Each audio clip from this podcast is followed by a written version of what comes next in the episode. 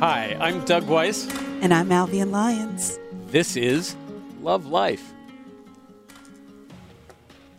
Alvin, my dear, uh, I'm blushing even as I say this. Our, our topic this week is a little bit provocative. That it is. Yeah, it's called, Is That All There Is? And it was suggested uh, by a listener. Um,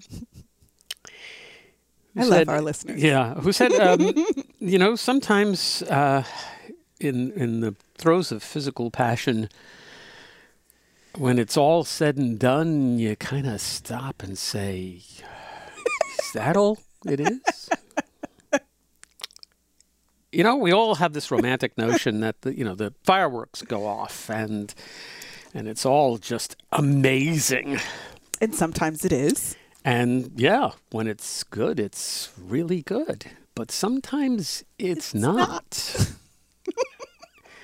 And, you know, sometimes you've got, maybe it's just we just had lunch, but um, sometimes, you know, you, you, you're kind of jonesing for a particular food, you know, a, a meal that you really are looking forward to, and you get it, and it doesn't live up to your memory.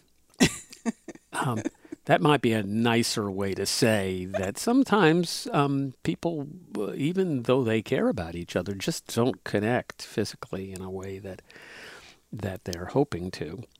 And um, that can be a difficult thing to try to, to address. Mm-hmm. So I'm turning to the expert on this and other subjects uh, and to say, Alvin, when, when things don't live up to expectation, what should you do about it? Well, I laugh. What's so funny is I was just having this conversation with Matthew yesterday. Mind you, it was just after we made love, okay? So I'll just be matter of fact about that because I do believe in that. I talk about it during my marriage and relationship conferences, intimacy mm-hmm. conferences. It is having a rich and healthy um, intimate life with your partner is very important, very important. Having open conversation to go with that is equally, if not more, important. And I was just saying to him, I said, you know, what's so funny is how you can spend twenty years building a relationship and ruin it in fifteen minutes because of something that you did with someone else.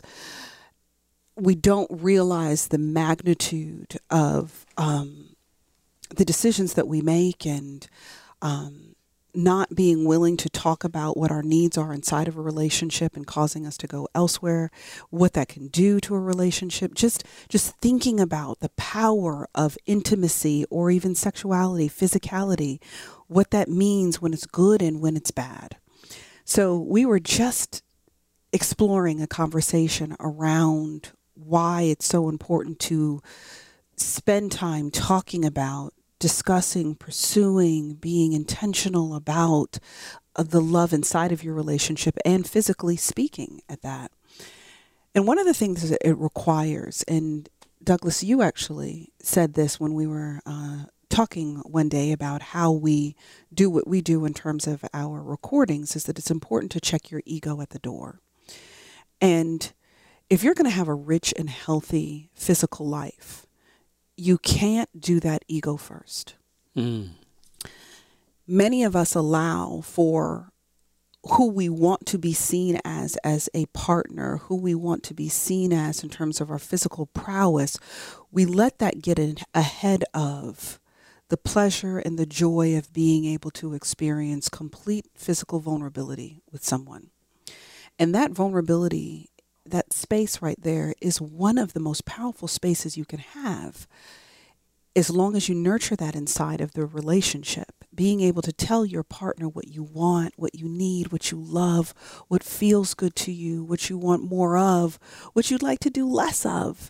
Being able to be honest about those things without it offending your partner, without them feeling bruised by your honesty, requires that our egos can't come in front of the importance, the power, the value of our intimacy. So I, one of the first things I would say is that And when you find that it's not at the level that it used to be or what you thought it could be, the first thing that you have to be mindful of is, how do I create a space for my partner and I to talk about something that very often ego will try to creep into that space? How do I make it safe for him or her, um, for me to be able to tell them what it is that I need, what I want, what I enjoy? And I will always say, begin with compliment. The nature of humans is to be open to compliment. Mm. So talk about what you've loved with them. Talk about the feelings that you've enjoyed with them. Talk about the positions that you've loved. Talk about those things first. Because if you're with somebody who loves you, what they want to create for you is more and more of that. They want to expand that space for you. They're interested in your pleasure before they're interested in their own. So when you start talking about the things that create that for you, you are opening the door of interest for your partner, because everyone wants to be the winner. They want to be the hero, even in bed. So I would always say, start first with the compliment, and talk about inside that compliment the things that you may want more of. Talk about that in that kind of way. Hmm. Wow, great advice. I, I, um, and I think I, I'm, that's resonating with me uh, on a number of levels. One is, of course, that that It, being able to to be open and frank with the person that you're with is really critical, and probably one of the most difficult things. For mm-hmm. some reason, I think mm-hmm. most of us have a great deal of difficulty asking or telling the other person what we want, right. what we enjoy, what what what's exciting, and and um, uh, while this is uh, our show is not a how-to. Right. Or D I Y show, uh, we, um, you know, I think that what we were talking about here is is the uh, uh, connection of physicality that's least well understood, mm-hmm. and that is that the most powerful sex organ that you possess is your head. Mm-hmm. It's your mind, that the imagination and the anticipation, absolutely, uh, and the connection, uh, mentally and emotionally, has everything to do with how you feel physically. Mm-hmm. And if it's just physical, you know, when people talk about, you know, hooking up and and uh, and being with each other, and there's nothing else going on, it's just the physicality. It's it's uh, you know, that's what I think of when I think of somebody saying, "Is that all there is?" Right? Because there wasn't anything more going into it to and, begin with. Yeah, absolutely. this is this is a little bit like trying to make soup with just water. I'm sorry, it doesn't matter what you do. It's still just going to be water. water. um, you know, if, you, if you want soup, you got to put in some ingredients, and you got to give it some time, and you got to let it kind of come together mm-hmm. and blend and, and, and turn into something else. And so you have to make an investment. And beginning of that is understanding what it is that your partner enjoys, mm-hmm. what it is that you enjoy, mm-hmm. both of you being able to, to summon up the courage to say that to each other and not feel... Uh, uncomfortable about it. And, and let's be honest here. The, uh, things are not off limits. I mean, I, you know, there's, you know, I, I, I, I want to say here that I, I'm not putting a moral stricture here around how people want to enjoy each other. Right. If both of you are comfortable. Yes.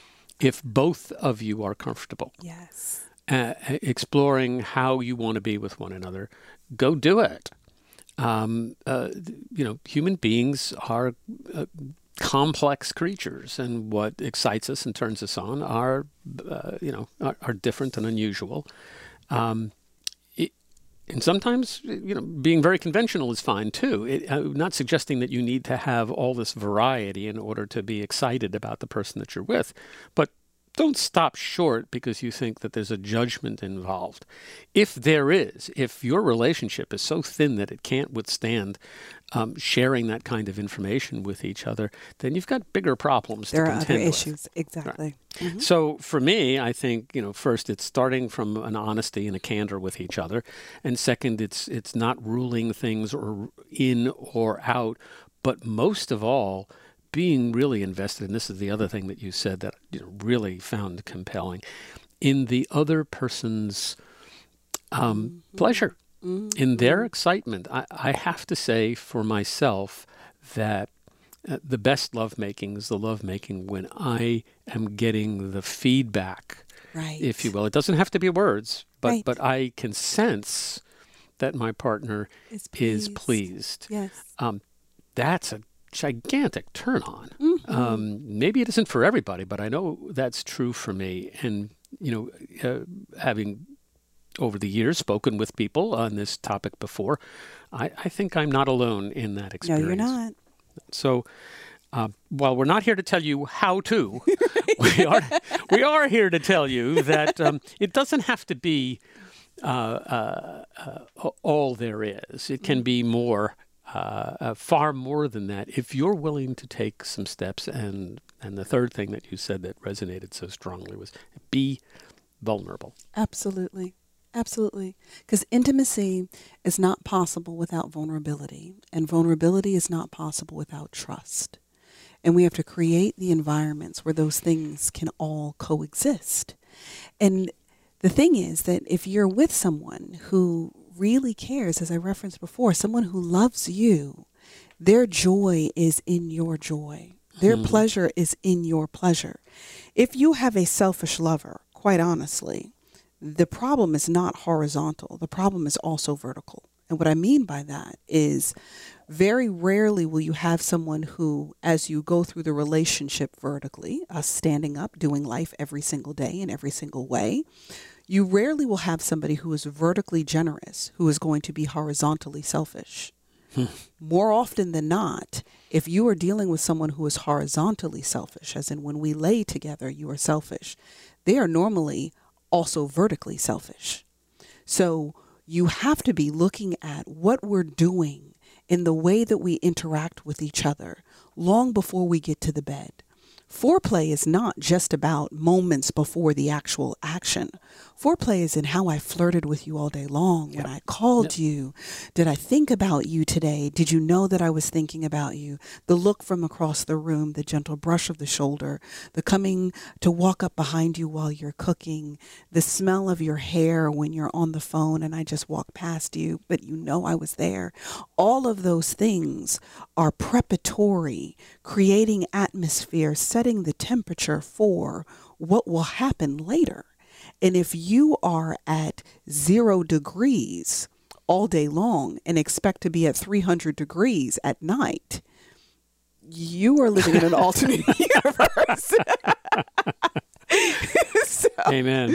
Yeah. So I, w- yeah. I will simply say that we have the opportunity to have so much more, but the so much more is not going to be in what it is we create when we're horizontal. The so much more is often in what we create vertically that we reap the benefits of horizontally. Mm-hmm.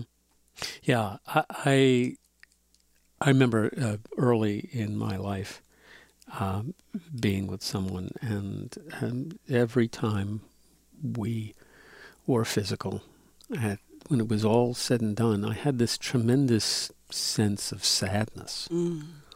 And I, you know, it really was almost depressing. Mm. Um, and I and I kept thinking, well, what gosh, what, what's right? what's wrong? And realized, uh, this betrays how truly emotionally immature I was at the time. It, it, finally, it dawned on me that there wasn't anything more to our relationship than Uh, than the physical, and that's what I was feeling so sad about. Right. Um, and I thought, you know, what a what a, you know, the mind is a wonderful thing, but it's also it, it plays interesting games with us, and it, you know, I, I guess that was there in my subconscious, but mm-hmm. I didn't want to recognize it, and finally, it just kept kind of knocking on the on the door in my mind, and and when I opened the door, there it was. Guess what? There was the it, naked truth. There was, in fact, the naked truth. If there was ever an apt line. Yeah. So um, if you're in one of those lulls in your life, uh, in your re- romantic relationship, uh, uh, we hope that you might take something away from this conversation that will add some spark back. Uh, that's another episode of Love Life. We've had a little fun uh, this time with uh, uh, with uh, you, our audience, and and uh, with our team, uh, Kamaria, our producer, and Todd, our recording engineer. And we'll be back next week with another interesting topic. If you'd like to write to us, please do so. Alvin at lovelife dot digital. Or Doug at lovelife dot digital. And do know, there's nothing off limits in love or life. Ah, well said. Bye, folks. We'll see you next week.